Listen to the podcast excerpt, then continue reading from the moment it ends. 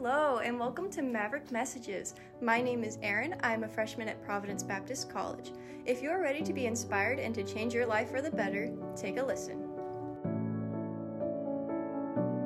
First Peter, First Peter chapter 4, and uh, we'll be talking about an issue that obviously probably has a lot of people thinking the same thing, especially with uh, current events, with um, in Israel Hamas and that terrorist attack there in Israel and the, the war taking place now. Um, you can't help but think that, man, this, this is a sign of the time. It's a sign of the time. Uh, in 1 Peter chapter 4, we'll read verses 1 through 11. It says this For as much then as Christ has suffered for us in the flesh, arm yourselves likewise in the same mind, for he that suffereth in the flesh hath ceased from sins. I like what Peter's doing here. He's, he's battling against Gnosticism. It's this idea that Jesus Christ was a disembodied spirit and he didn't really come in the flesh and uh, he, was, he wasn't physically crucified. And I love what he says here. For as much as then Christ has suffered for us, how?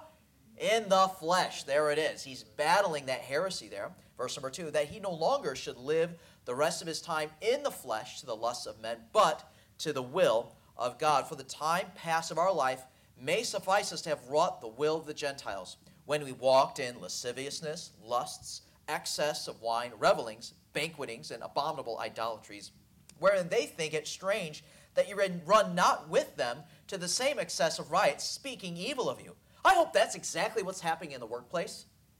I hope it's kind of a funny thing to wish for upon uh, fellow Christians, but I wish the world would speak bad things of you. I wish they would. I wish they would. Why? You can see it in that uh, beginning of that verse, where they think it's strange. Yeah, they do think it's strange sometimes, don't they? You're a little oddball, weirdo. What's wrong with you? What makes you different? That ye run not with them to the same excess of riot. You know, you're not going to go down that road. You're not going to party with them. You're not going to engage in that kind of conversation. You're not going to entertain those kind of uh, jokes. And what's the result of that? What's the natural result? This lost world will speak evil of you. It happens, and it should happen in the workplace. Who shall give account to him that is ready to judge the quick and the dead? Their judgment day is coming. Verse number six For this cause was the gospel preached also to them that are dead, that they might be judged according to men in the flesh, but live according to God in the spirit. You're not going to get around it. You're going to be judged by men in the flesh. They're going to judge you. But you've got to stand before your Almighty God one day. But the end of all things is at hand. Be ye therefore sober, and watch unto prayer, and above all things have fervent charity among yourselves, for charity shall cover the multitude of sins. Use hospitality one to another without grudging. As every man hath received the gift, even so minister the same to one another, as good stewards of the manifold grace of God. If any man speak, let him speak as the oracles of God. If any man minister, let him do it as the of the ability which God giveth, that God in all things may be glorified through Jesus Christ, to whom be praise and dominion forever and ever. Amen. Christ's return is imminent. Christ's return is at hand. We can see it in verse uh, number 7. But the end of all things is at hand. Things that are at hand are readily accessible, they're, they're at just in arm's reach. And we can see in several passages of Scripture where Christ's return is at hand. In James, just turn over with me to James, one book of the Bible over, just a few pages, really. James chapter 5 and verse 8 and 9. It says this Be ye also patient, establish your hearts, for the coming of the Lord draweth nigh. Grudge not one against another, uh, brethren, lest ye be condemned. Behold, the judge standeth before the door. Jesus Christ is standing before the portals of heaven, and at any moment he could turn the doorknob of heaven and walk in and return again on the world scene. In 2 Peter chapter 3 and verses 3 and 4, it says this, knowing this first, that there shall come in the last days scoffers walking after their own lusts, and saying, Where is the promise of his coming? For since the fathers fell asleep, all things continue as they were from the beginning of the creation. We see that the lost world will scoff at the return of Jesus Christ, and worldly Christians will scoff at the return of Jesus Christ, doubting his return. But when we look at verses 9 through 11, it says, The Lord is not slack concerning his promise, as some men count slackness. God has promised to return. He said, Behold, I come quickly. And he is not slack concerning his promise, as some men count slackness. But here's the key what's keeping the Lord from returning? but is long suffering to usward, not willing that any should perish, but that all should come to repentance. But the day of the Lord will come as a thief in the night, when which the heavens shall pass away with a great noise, and the elements shall melt with fervent heat. The earth also and the works that are therein shall be burned up. Seeing then that all these things shall be dissolved, what manner of persons ought ye to be in all holy conversation and godliness? What manner of persons ought ye to be? And ultimately, that's the question that I want to pose this morning. How am I supposed to live in these last days? God's uh, return is quickly approaching. We can see the signs of the times. I mentioned uh, that issue with Israel and Hamas. And in lieu of a political update today, uh, I can just talk about that briefly. Uh, Hamas, a avowed enemy of Israel, a terrorist organization, uh, Palestinian people that are not really an ethnic people. They don't have any claim to that land, yet they live there. Of the grace of the state of Israel, it's Israel's land. It's by their grace that they even exist and they live there. Uh, but they decided to, uh, to attack Israel. I don't know if you've heard any specifics, but we're talking about entire towns being wiped out. We're talking about men. We're talking about women. We're talking about children decapitated. We're talking about elderly shot dead at a bus stop. Um, I was talking with uh, Brother Richard Way. Uh, his dad Brother Gary Way uh, often goes to Israel. And when he ministers there in Israel, he's within a few clicks of the border there with Gaza. And I talked with Brother Richard and asked him, hey, how is his dad doing? Does he know anything about Israel? You know, what's going on over there? He's like, yeah, he knows people that are missing. Uh, probably some of his friends from Israel are dead or uh, they're hostages there in Gaza.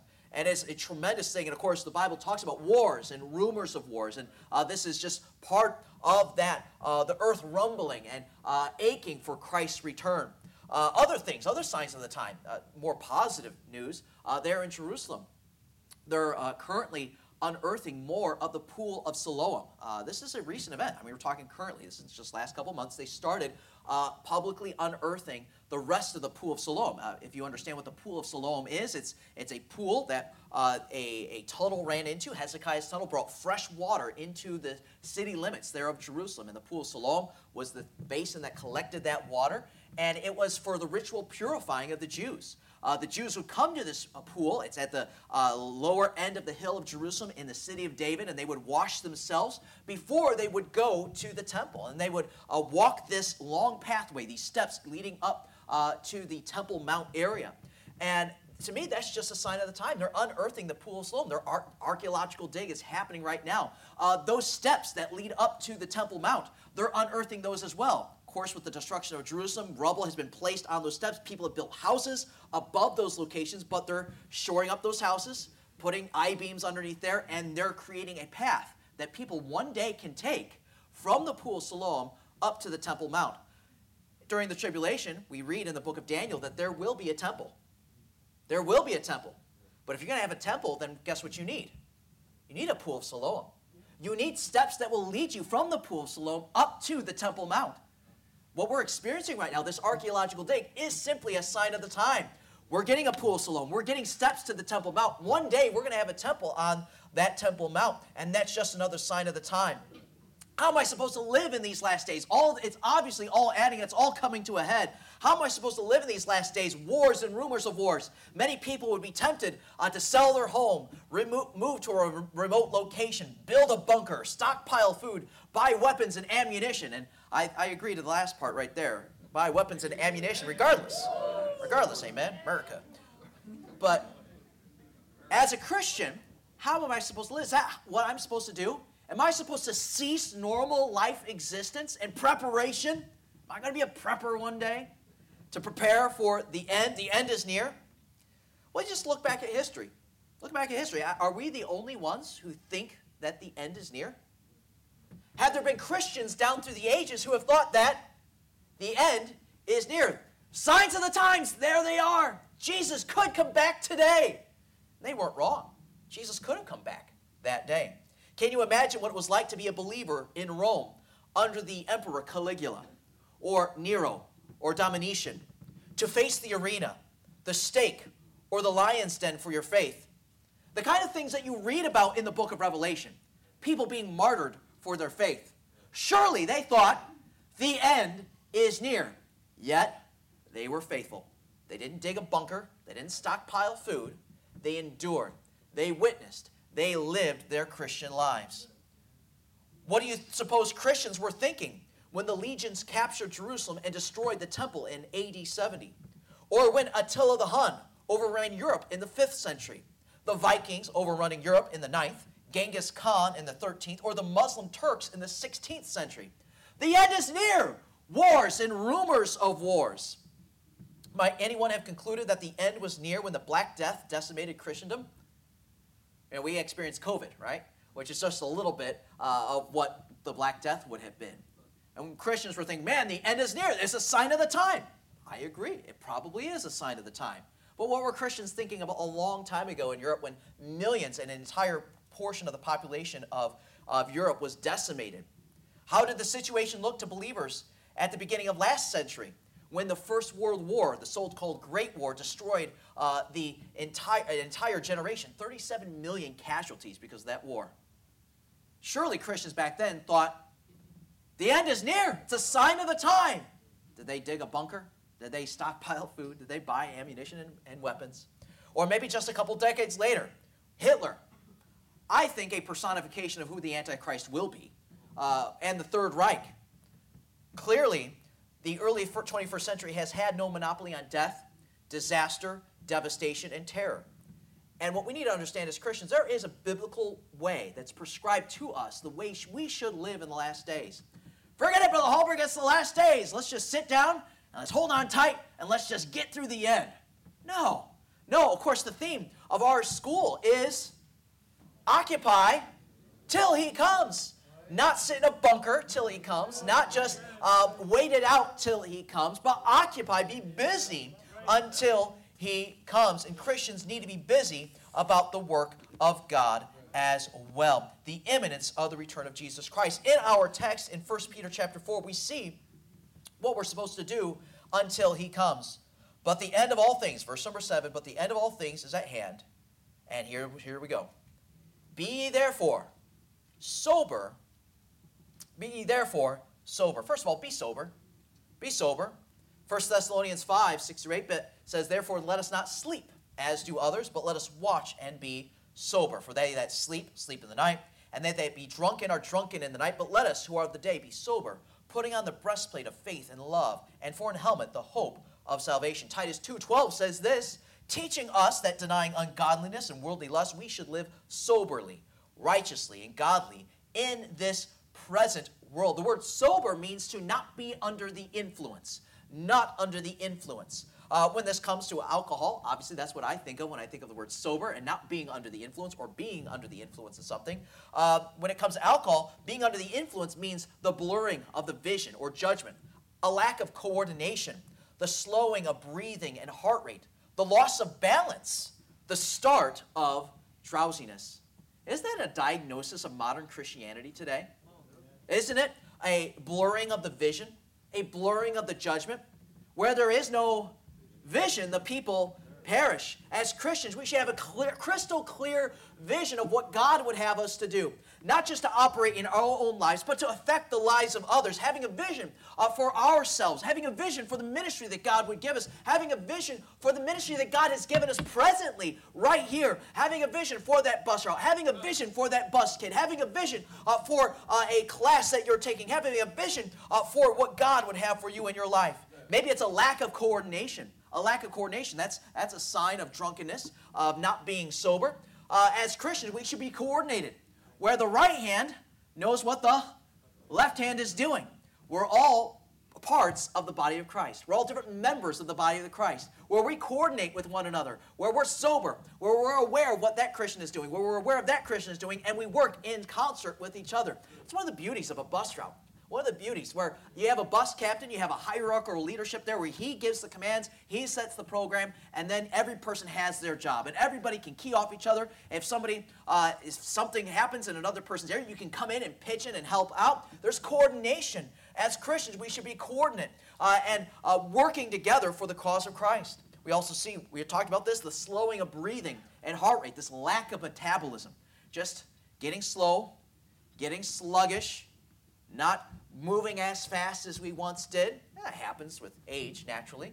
But as Christians, We don't need to get sluggish. We need to keep the heart rate up. We need to keep the breathing up. We need to keep the pace up. A loss of balance. A loss of balance. That's what a drunk person experiences. How often does a Christian in their life become unbalanced and they get focused on one pet idea, one pet project, one pet uh, concept, and they do that at the expense of everything else. You can get so focused on eschatology, study of the end times, that you forget that you actually live over here in the present day, where there are people who are lost, who are going to go to hell one day, who are going to miss the rapture. Why don't we get off of this eschatology as much and balance it out with a little bit of soul winning as well? Of course, there's always a balance between all of these things. We need to be balanced in our Christian lives. And we see the start of drowsiness. Getting a little tired, getting a little sleepy, getting a little comfortable, sitting down just a little bit, putting our feet up. No, that's not what a Christian should be. A Christian should be sober. And what are we under the influence of in our lives? What, what could we be possibly under the influence of? Maybe it's wealth. Maybe it's wealth. Wealth can be intoxicating. Wealth can be intoxicating. There's people that live uh, a totally different life than you and I live. Uh, they live in, in, an area of wealth. They live in, a, in a, a, a, life of comfortability, and they don't see the need for God. They don't see the need. They don't, nothing's urgent to them. They've got everything covered. Uh, was, uh, was heard about this one guy who uh, had this trust fund, and he's, he's been married uh, for 10 years, and he's known this gal you know, he's been his girlfriend for five years before that, so they've known each other for 15 years. And now they're married for 10 years, and he's, uh, he was asking a financial advisor, so when do you think I should tell my wife about my trust fund?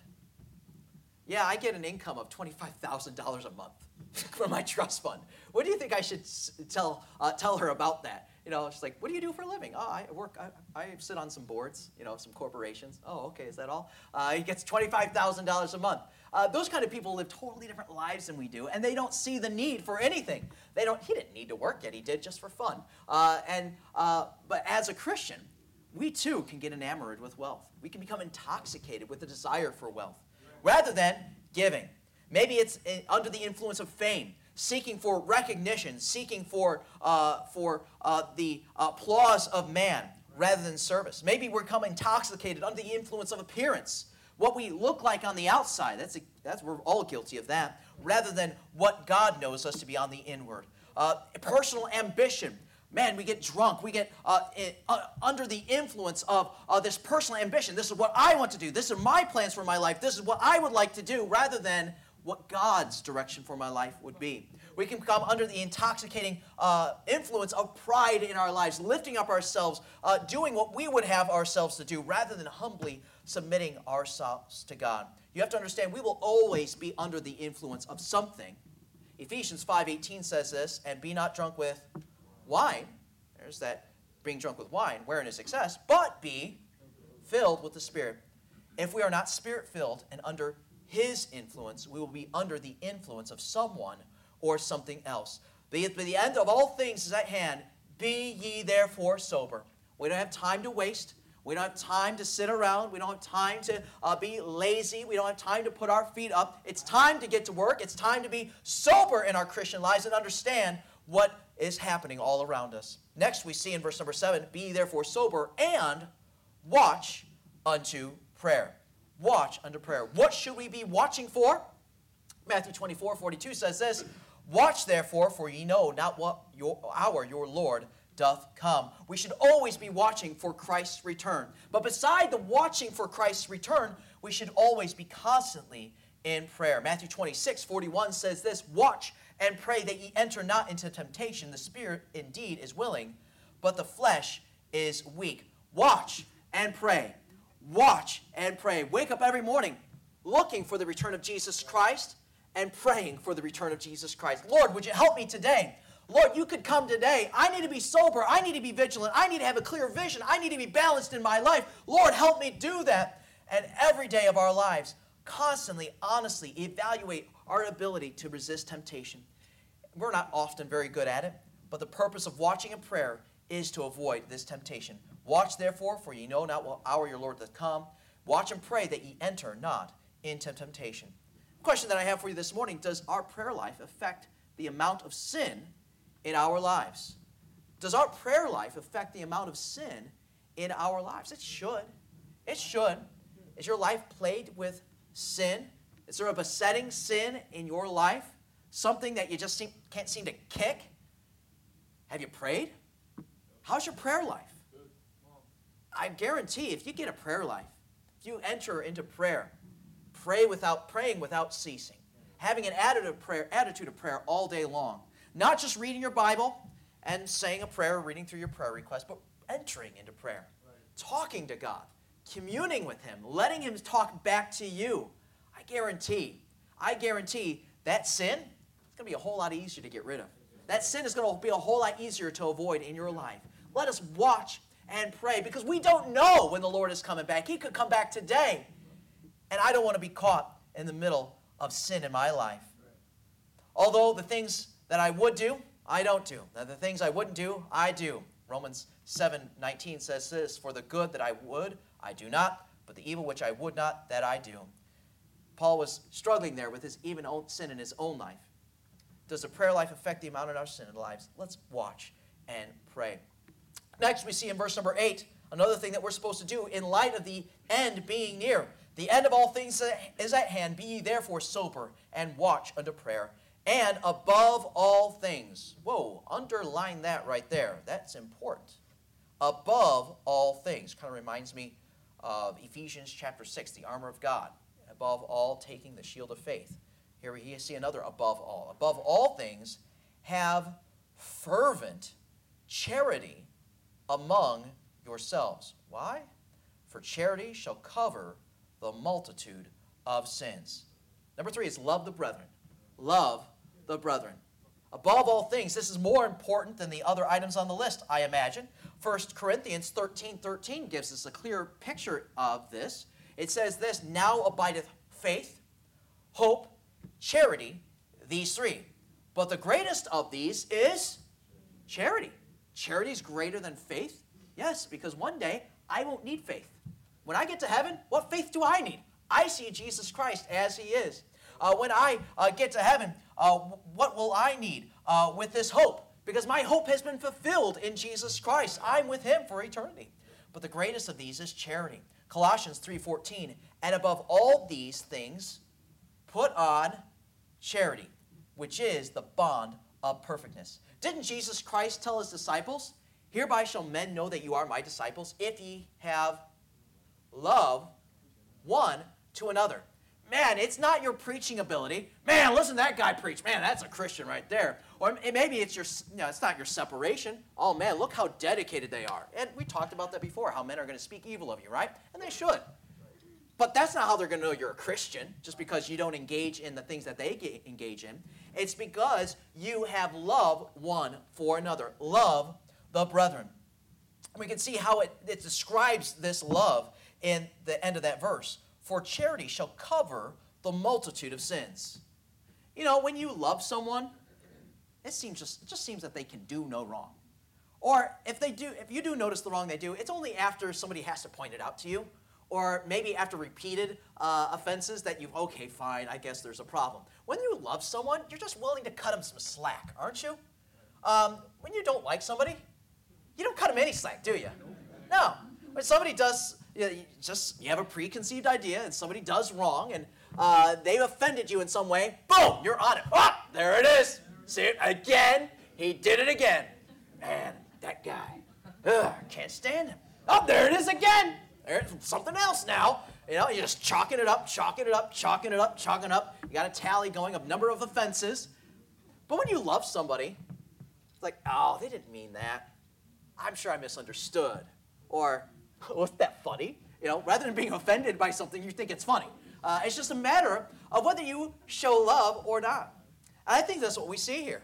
Charity shall cover the multitude of sins. Do we seek for the faults of other Christians? When there is an opportunity for contention, do you push the issue? Or do you try to cover the personal offense with grace? I'm not talking about letting people get away with sin and covering up for other people that need to be, sin needs to be exposed, needs, sin needs to be dealt with, but I'm talking about personal offenses, somebody sinning, sinning against you. Um, when there is an opportunity for contention, do you push it or do you cover it? Are we spreading the wrongdoing or the wronging or trying to cover for each other. Man, I, I hope that you're just not taking somebody's faults and just spreading it around. Oh man, did you see what this guy did over here? Yeah. And then you bring it up again the next week. You bring it up again the next week. Man, can we ever get over the fact that we're not perfect? Can we get over the fact that we also, all of us are sinners and we all will do wrong? Rather than constantly spreading it and constantly stirring it up over and over again? Proverbs 10:12 says this, hatred stirreth up strifes, but love covereth all sins. You got to stir it up. You're going to try and pacify and cover these things. Proverbs 17:9 says this, he that covereth a transgression seeketh love, but he that repeateth a matter separateth very friends. You're just going to repeat the wrongdoing. You're going to live it over and again in your heart, or are you going to put it to rest? Are you going to cover the wrongdoing, the offense in your life? Are you going to forgive, or are you just going to stir it up constantly in your mind? James chapter uh, 5 and verse number 20 says this Let him know that he which converteth the sinner from the error of his way shall save a soul from death and shall hide a multitude of sins.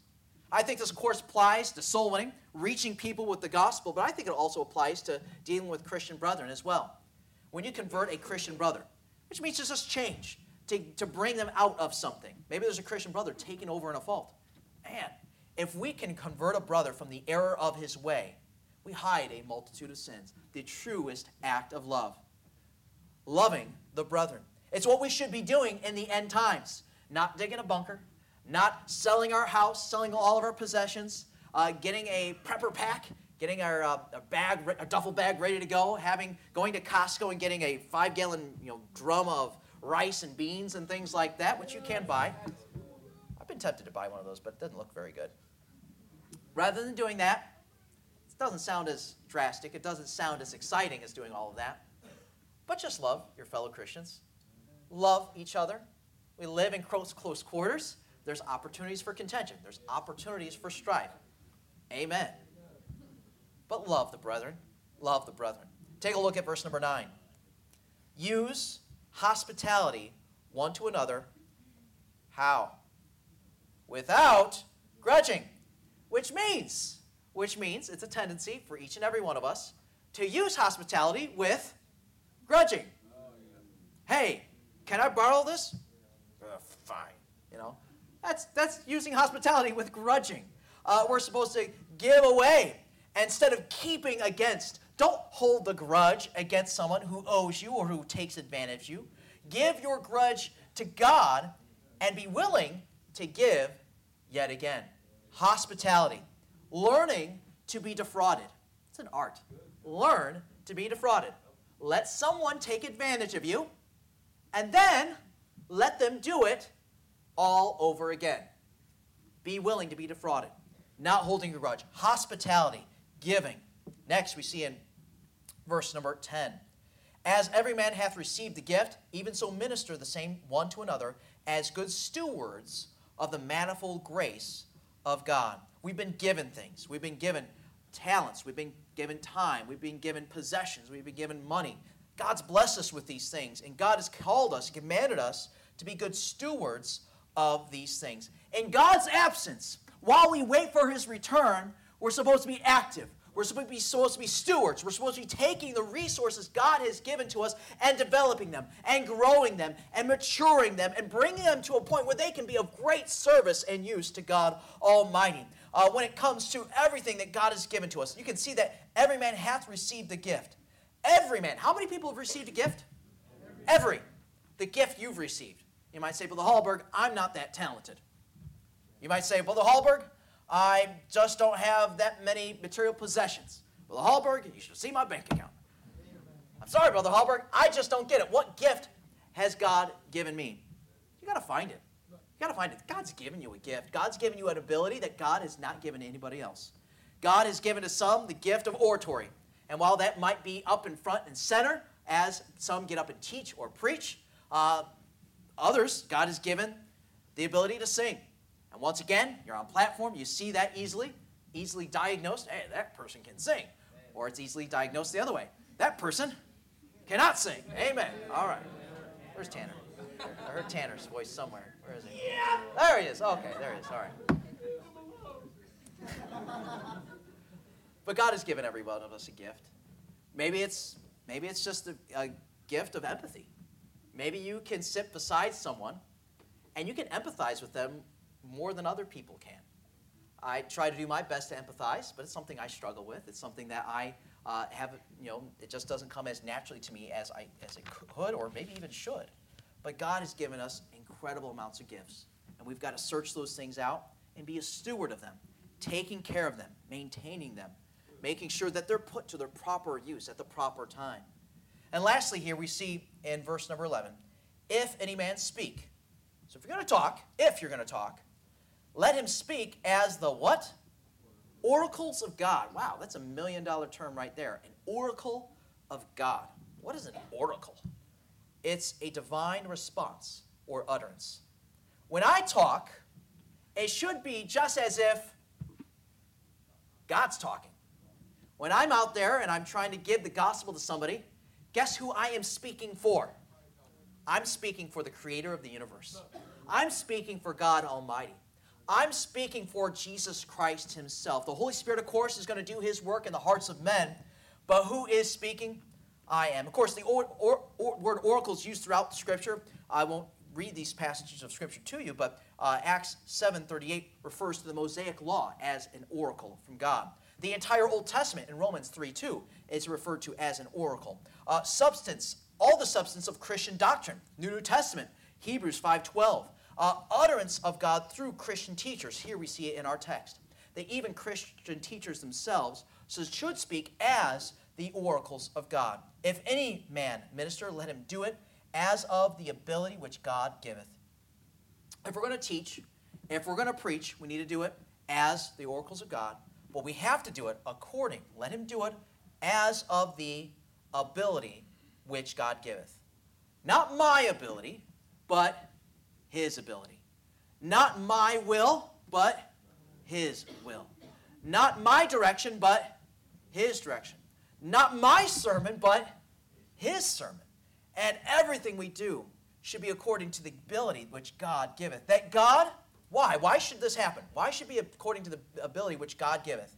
That God, in all things, may be glorified through Jesus Christ, to whom be praise and dominion forever and ever.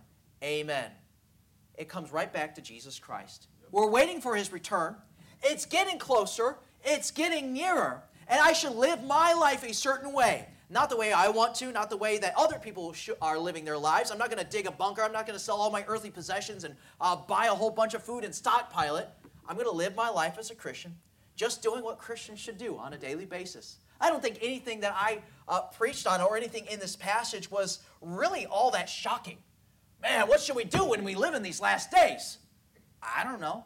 The same thing that the disciples did when they thought they were living in the last days. The same thing that other Christians in the first century thought and were doing uh, when they thought it was the last days. The same thing that we Christians were doing in the early 20th century when uh, World War I was happening, World War II was happening, the state of Israel was established. Signs of the time, it's going to be soon. What'd they do? They did this. They were sober. They were watching. They had a vision. They had balance in their lives. They watched and they prayed. They loved the brethren.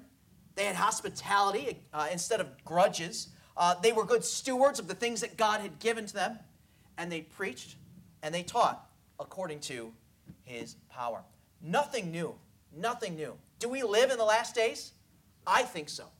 I think so. The imminent return of Jesus Christ could happen any moment, at any day. We see the signs of the times, they are certainly there. What do we do, Brother Hallberg? Same old stuff. Nothing's changed. The same things that the Christians have been doing for 2,000 years, the same things we should be doing today. And maybe there's some things in our lives that we've let go. Maybe there's some uh, soberness that we just don't have in our Christian life.